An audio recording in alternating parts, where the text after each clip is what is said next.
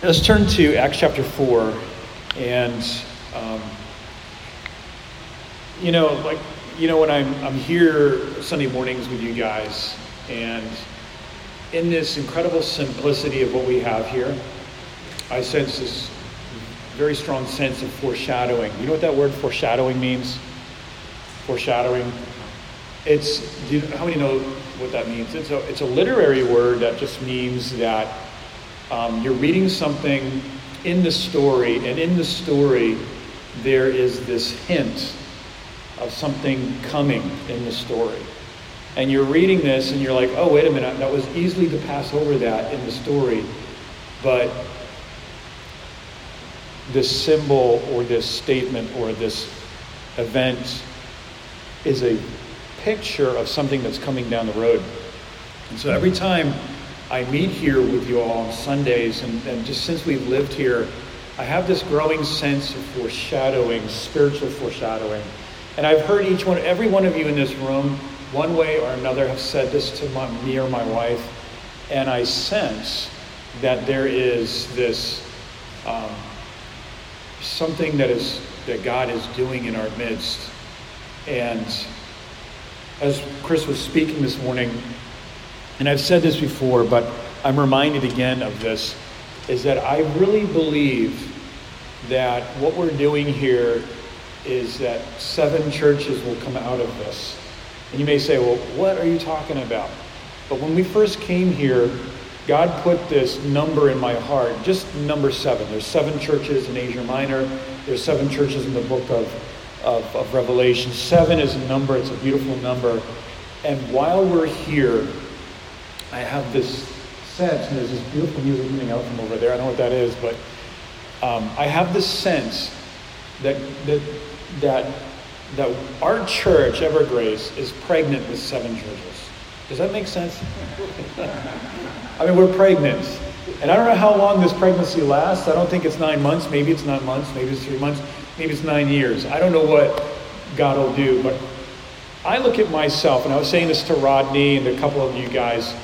I said this to Murat. I said, I think that my job here is, is not to build a big church. Maybe that will happen. I don't know. And I said this to, to Eduardo as well. And wasn't a beautiful message last Sunday by Eduardo? Just pouring out his heart like that. Man, that was that's just so amazing. I feel like that my job here is is to is just to really like to get other guys in front of me, push them into their place, men and women of God, just get them in their place and, and, and in the end, if we wind up that everybody leaves, and it's just my wife and I, but everybody leaves and they're just out into ministry and they're just killing it in the kingdom of God, that's not a good word, by the way, to use. Killing it. That's because they don't kill things in the kingdom of God. The flesh does. But if, but if we got guys just just missionaries going out and just making an impact, and it's just my wife and I, I'm good, man. I, am like, I'm so good. Because when I see, when I, when I look at, when we look at what God is doing in the Ukraine, the five churches that we have there, and when I look at the four churches that we were, we have in Poland, and that we were a part of that, and the church in Serbia, and the church in Cyprus, and uh, new works that are starting in other places, um, I just feel like that's what my job is. I feel like what you were saying today, Chris, is that that what we do here is is that it's not me to build a temple, but we're talking to Solomon's in the room, aren't we? There's, you're all Solomon's in the room, every one of you. Even Tolga, you know, as a Solomon. And the hand of God is on your lives. And the vision that God gives us sometimes is not for us, but it may be for a Solomon in your life, and you don't even know it. And sometimes we're like, why is this? You know, it's supposed to be like this, and I want to look at this in a minute. It's supposed to be like this, and this is the way the church is supposed to look like. You know what? I think a large part of God's battle with us is when we try to make it look like the way we think a successful church looks like. And what is a successful church?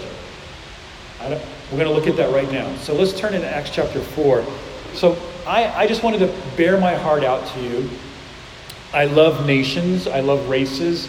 And in the, in the eyes of God, there are no nations and race differences. But the, the, when you look at the temple, I'm sure Marat could tell us more about this, but if you look at the temple of in Jerusalem, there was the, there was the court for the Gentiles. There was multitudes of nations. When I see Tolga and I see his mom Gia from Mongolia, that's a country that I've been, I think about, I pray about it, and I don't know what'll happen, but I'd love to go there. I've been, been right next to Mongolia. I've been in Kazakhstan and Kyrgyzstan, um, and in Russia.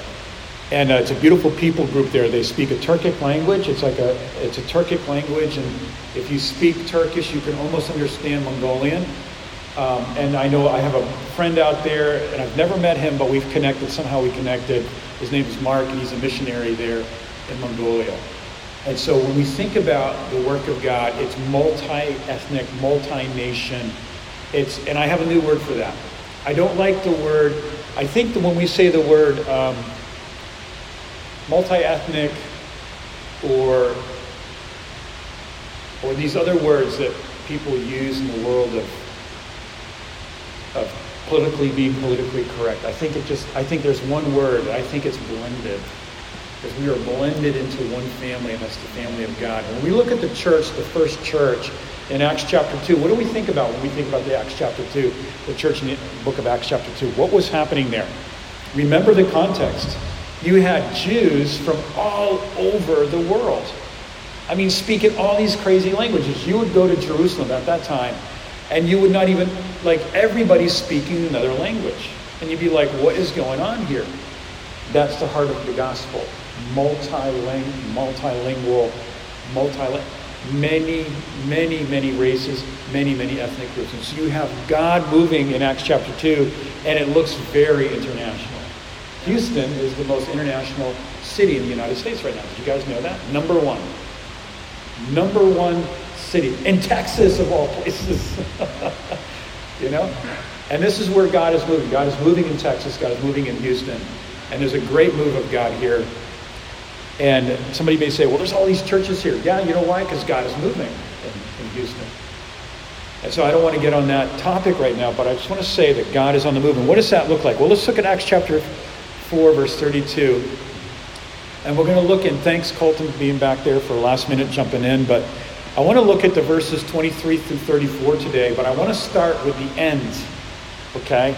I want to start with verse 32 and just read Acts chapter 4, verse 32 would be Now the, num- now the full number of those who believed were of one heart and one soul. And no one said that any of the things that belonged to him was his own, but they had everything in common. Verse 33. And with great power the apostles were giving their testimony of the to the resurrection of the Lord Jesus Christ. By the way, that was the message of the New Testament church. It, it wasn't how to make yourself better. It wasn't some psychological or psychoanalytical message. It was the resurrection of Christ. It was not some ascetic language. Testimony to the resurrection of the Lord Jesus Christ, and great grace was upon them all. I love that verse right there. Great grace. Mega. It was great grace upon them all. And there was not a needy person among them, for as many as were owners of lands or houses sold them and brought the proceeds of what was sold. Now stop there for a second. When I read that verse, I think about the church today. Like, do we see that happening today? And I think that we could go into we could go into these verses and say the church is not doing this today. The church is not like that. We don't have that unity. We don't have people selling their land and giving it to the church. We, uh, we have needy people, and, and we can spend all this time complaining about all this stuff and say, why is that not happening? Do you know why? Because we need to read the verses ahead.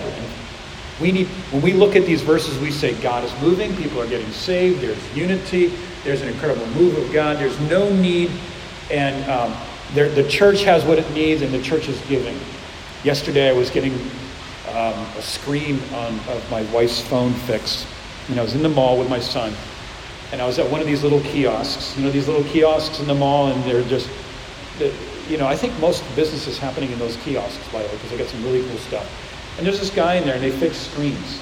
So he's in there, he starts working. He's, he's, he's um, I can tell he's from the Middle East.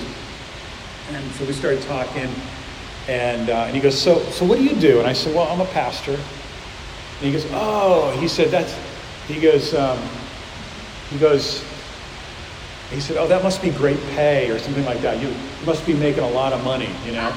And I said, I said, I don't even take a paycheck, you know? And he goes, Oh, okay. And there was a lady that was getting her phone. She looked at me like, and everybody stopped and looked at me like, and we have my son there. And, and I go, Yeah, you know, the money that we have coming to the church, we really want to utilize it for the mission of the church. And so we get talking with him, and he's from Pakistan, and he was the we were the, we were the first people that he had ever met that was not like. And I'm not saying that's bad to do that. I'm just saying that you know at this time we're not doing that. And he was so impressed. We started talking. He goes, you know, buying and selling churches is a incredible business. He said, he goes, there was a time earlier before my my divorce. He said that the bank would call me and he, they would they would offer me. He goes, I have eight large churches, big properties for sale. Or are you interested in? I have one church. The, um, the property is worth $1 million and I'll sell it to you for $300,000. Do you want it? And he said, and he would do business transactions like this. He would buy and sell church properties. Isn't that crazy? Because there's a lot of business in this. But we look at these verses and we think, what is, where's the disconnect? What's going on? And we can start living in, we can start living very critical. And I want to say in this series of however long God will have it, is that what does it look like for a the biblical picture of a move of God? Let's start in verse 23. Let's back up. Let's see what's going on here in verse 23. And when they were released, okay, who was released? The apostles were in jail because they were preaching the gospel. They were preaching Christ. And they wound up in jail. And they were released. They went to their friends and reported what the chief priests in verse 23 of chapter 4 of Acts and the elders had said to them. What did they say to the chief priests and the elders say? No more preaching. What's the most threatening thing in the, in the world today?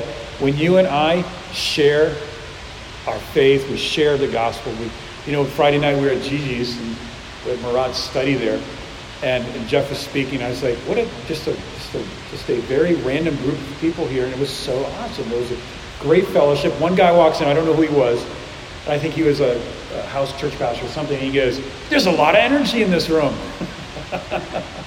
I said, "Yes, the coffee and the, and the cupcakes."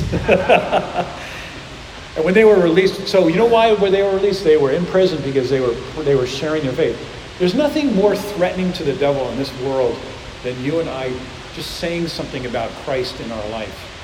We can do all these humanitarian great things. The world will even applaud that. The world will clap. Businesses will give to you. All these things. Oh, you're such a great church. When we start preaching Christ and we tell people the truth because of love, there's the threat. And when they had heard it, in verse 24, the people in the house, you know, they, the, the apostles come to a house. And when everybody in the house heard it, they lifted their voices together to God. And they say four things. They say, number one, Sovereign Lord, who made the heaven and the earth and the sea and everything in them. Don't you love how the disciples pray in the beginning? Big God. Big God, amazing God, powerful God. Oh God, if it didn't start off like, oh, poor us. It started off with a very big God.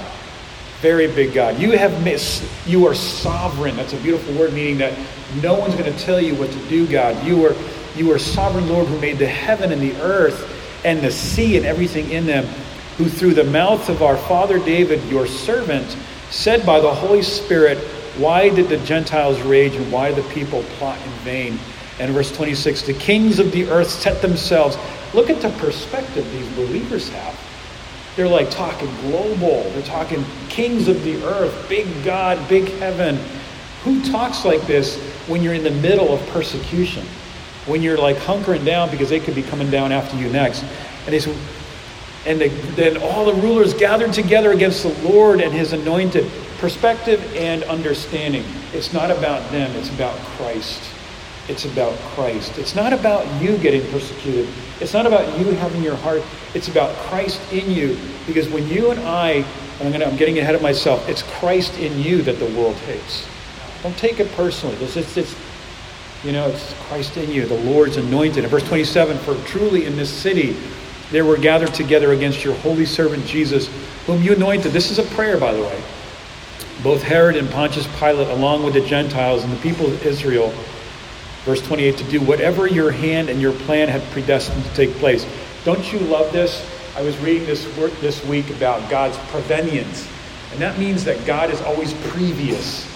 It's a beautiful topic. It's about how God is always previous, meaning that God is always moving first. And in the book of the book of Acts, you always see God moving and then the devil reacting. You never see the devil react. You never see the devil working and then God reacting. Oh my gosh, what just happened? You see the, the previous God. And they were gathered together, and in verse um, in verse 29, and now, Lord, took look upon their threats and grant your servants to continue to speak your word with all boldness. Verse 30, while you stretch out your hand to heal, and signs and wonders are performed through the name of your holy servant Jesus in verse 31. And when they had prayed, the place in which they were gathered was what? What's that word say there? Shaken, right? They were sh- it was shaken, the place was shaken, and they were all filled with the Holy Spirit and continued to speak the word of God with all boldness. Four things, remember. O Lord, consider their threats. Verse 29. God, consider their threats. Number two, and this is after they prayed to a mighty big God. Enable your servants, in verse 29, second part of the verse. And, and then help us to preach the word with boldness in the third part of verse 29. And then in verse 4, I mean, number 4, stretch out your hand to heal and perform miraculous signs and wonders. Now, does that sound like a prayer that we'd be praying today? Yes, it does. When we look at that prayer, we think about a move of God. We think about the powerful presence of God and the mighty work of God and the powerful voice of God. What comes to your mind? What comes to your minds? What are the results? What kind of response do you think that God gives to these kinds of prayers? Well, in verse 31, when they prayed, the place was shaken and they were filled with the Holy Spirit and continued to speak the word of God with boldness, right? What do you think the answer to that prayer is? Think about this with me. What's the answer to that prayer? It's not what we might think it is. It's not first that they were filled with the Spirit or preaching the word of God with boldness. What was the cause of the move of God? Okay? This is the second thing I want to say this morning.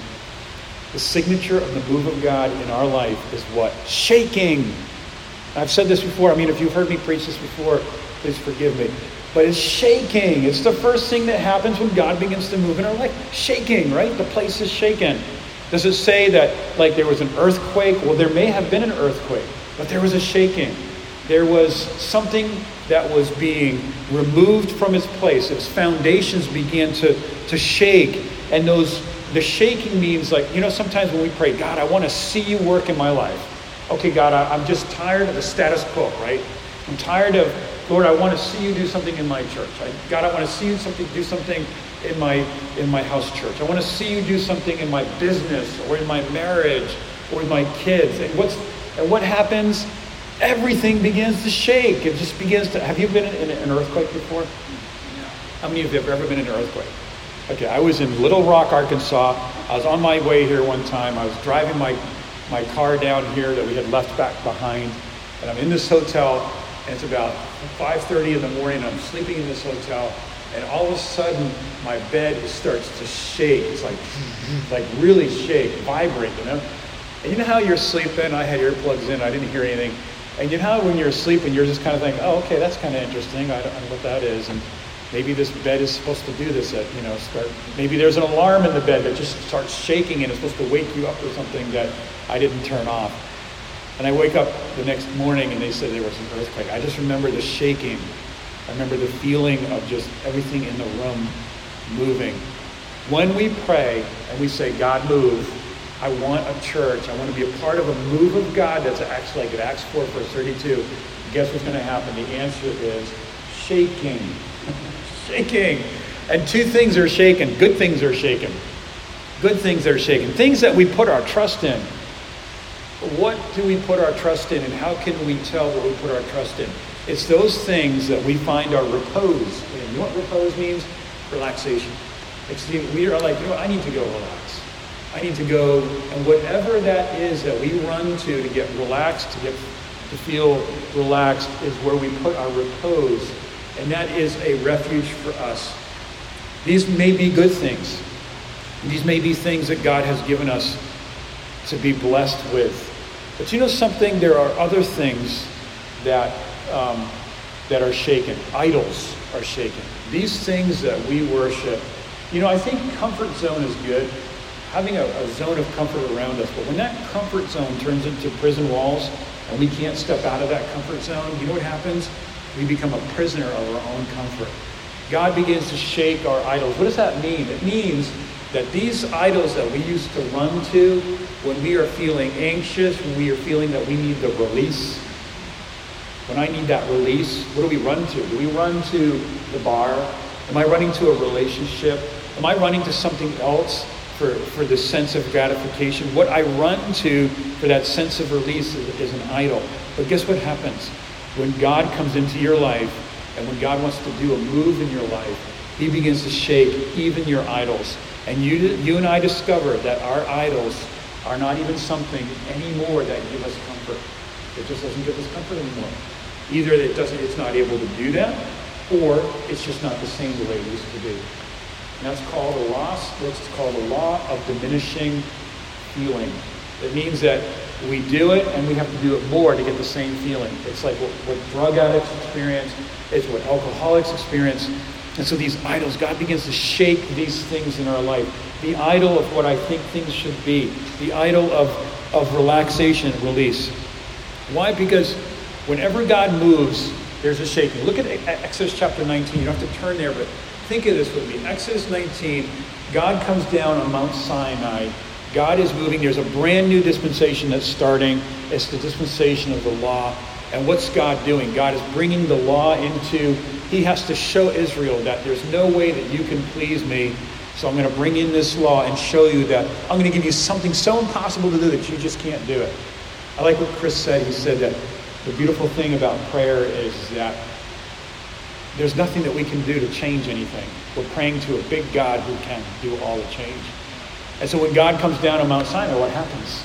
There's fire, there's earthquakes, there is thunderings, and there's there are these voices. It's a horror show. it's like unbelievable. It's like what's going on? I mean, like is this you know what is this what's going to happen here? And so when God begins to move, the first thing that we see happening is shaking. That is the presence of God. I think that when we pray and everything begins to fall apart, and even the good things begin to shake, guess what else God shakes? He shakes our reality. Okay, and this is this is important. You know what? Have you ever been to a place in your mental health? I'm, I'm talking seriously. In your mental health, where you think you're going to lose it, or you lose it, or you just lose it, or you lose it multiple times a week. What, why is that happening? Is it God? God does, does God enjoy seeing us lose it? No. It's God is shaking what you and I define as reality so he can show you a new reality. A new reality, a reality that's based on the Word of God. Mount Sinai is shaking. Can you imagine you're on, a, you're on, you're on the land. I have friends that are from Baku, Azerbaijan, and they said that they were missionaries there, and they said there was this great earthquake years ago 300 people died in the metro because they're all caving on them.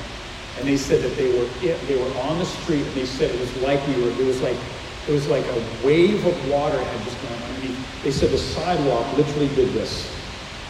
And they said that they said that there was this incredible fear that happens because the thing that doesn't move started to move. And there's this incredible fear that came Hebrews 12, verse 26 says that that day the earth shook with his voice, and whenever God comes down, there's always an earthquake. There's an, there's an earthquake.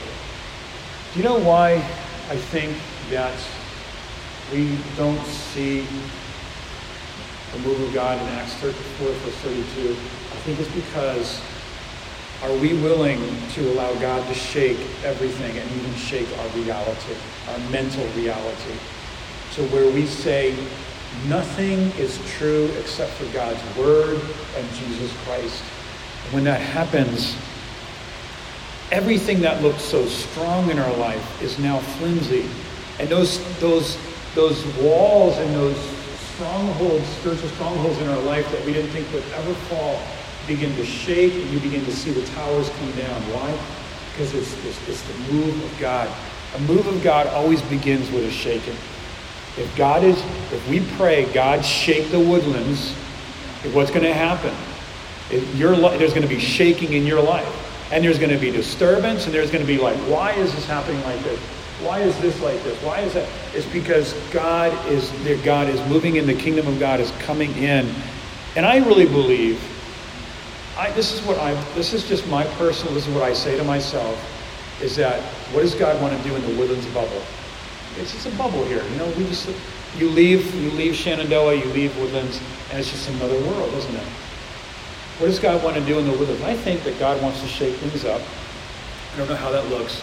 And then God wants to God wants to God wants to start a very simple movement where people actually love each other, they're praying for each other, and they're bearing one another's burdens, and they are giving sacrificially, generosity, generosity.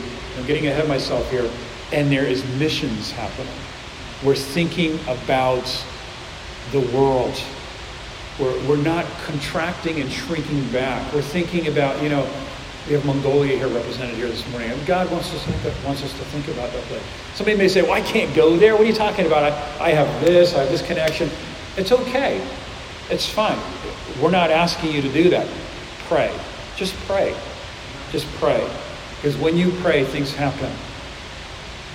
This is the last thing I want to say here is that when we run to our idols, we no longer see them there because they've been toppled and they can no longer give us that lift that we wanted. They are silent and they cannot comfort us. What happens? We face the void. The void. ever, ever, made, ever face your void? Every one of us has a void inside of us, and that looks differently. And maybe we don't talk about it with people, and that's fine. We don't need to talk about your void with people. But we're faced with it because, you know, all the idols are gone. All the comforts are gone. All the lovers are gone. All of the stimulation is gone. God has shut down things, and you don't have access to things. And now, and now there's the void. What do we do with the void? We discover, like what Chris was saying, that, that God the Father is only four feet away from us. We're blind, but he's right there. I love that picture. We find that the Father is there with us. His presence is there. And it takes a few minutes for us to get it. When we talk about a move of God, we're not talking about an experience. We're not talking about a mystical thing happening. We're not talking about people falling down, laying on the floor, doing, doing abnormal things. We're talking about the pres not a mystical thing. Be careful of Christianity that, that portrays Christ as a mystical force or the Holy Spirit is some kind of force that just lays everybody out. And that, could happen. But the, the move of God, the powerful move of God, is not an unknowable thing. And I'm going to finish up here in five minutes. Stay with me. The move of God is not impersonal. The devil is impersonal. Do you know when, when, when you're part of something that is impersonal, that is not, that is not, you're not connecting with human beings, there's not that authenticity and that genuineness, then we can be sure that, and this is going to sound judgmental, I don't mean it this way, you can be sure that Christ is missing from the picture. Because demons and Satan are impersonal, they're angels, they're not human beings, they're angels. And so they, they have a different makeup and they're not personable.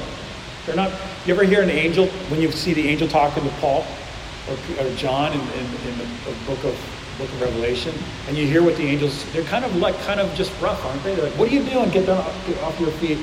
I mean, get off your knees. I'm, I'm, a, I'm a saint. I mean, I'm a, I'm a servant as well. Or they say, they, they just kind of, they're a little brash, aren't they? They're a little challenging. They don't have that human sentiment to them, maybe, because they're not human. They're angels. They're, there's no personableness about them. And you know something? When Christ is not in the midst of something, it becomes impersonal. and it becomes machine. It becomes like a machine. What is the what is the what is the effect? Well, when we look at the mystic, when we look at the move of God, it's not mystical. For example, Matthew 17. Do you remember when when the Peter, James, and um, Peter, James, and John are with Jesus? They go up this very high mountain, probably Mount Hermon. They go to the top of that mountain, and Jesus is transfigured in their midst. Remember that? They begin to see like his face begins to shine like the sun. His garments begin to shine like like incredible like lightning. And they begin to see Jesus Jesus like transfigured in their midst. What does Peter say? Peter says what I probably would say in that moment. He'd be like, he's like, let's make a tabernacle here. Let's build a monument. You know, let's, this is a good place to be. I think I would say that too. Jesus, this is a great place to be. This is awesome. This is a revival. This is the move of God. And Jesus is talking to Moses and Elijah. They're having a little conference, a little power meeting, a team meeting there about stress strategy and things like that. We don't know what they're talking about. And what does Jesus do? Peter's talking. It says, if you read the scripture carefully, it says he's talking and he's talking and he's talking. And it says that while he was speaking, God interrupts him. Remember that? God says, God says this. He goes, he goes, This is my son in whom I'm truly. And he begins to say, Hear he him, hear you him. And then when God speaks like that, the disciples are on their face, just in absolute fear. And then, and then Jesus says, Do not be afraid. And when they look up, key verse here, there was that incredible, powerful move. There's an incredible supernatural thing. And it freaked them all out. And then when they look up, they, what does it say in the scripture there in Matthew 17? It says, they saw Jesus only. They saw Jesus only. This is a move of God. When we see Jesus, when we see Jesus Christ, and we get a revelation of who he is. I was thinking, I was with my son Thursday, Friday, Saturday, and it was just me and him the whole time. And you know, I don't know if you have a kid, if you have kids, you'll remember this. They want to give you something, right? They put it right in your face. You know, like, they, or they want to play ball with you, they just throw the ball right in your face. How many, how many have ever had toddlers that did that? Or if you're a teacher, right? They just throw it right in your face. It's like, okay, thanks. I needed a broken nose. You know, your his new car is like right now in your face. Why is that like that? Because I think as kids, as the children of God, we are obsessed.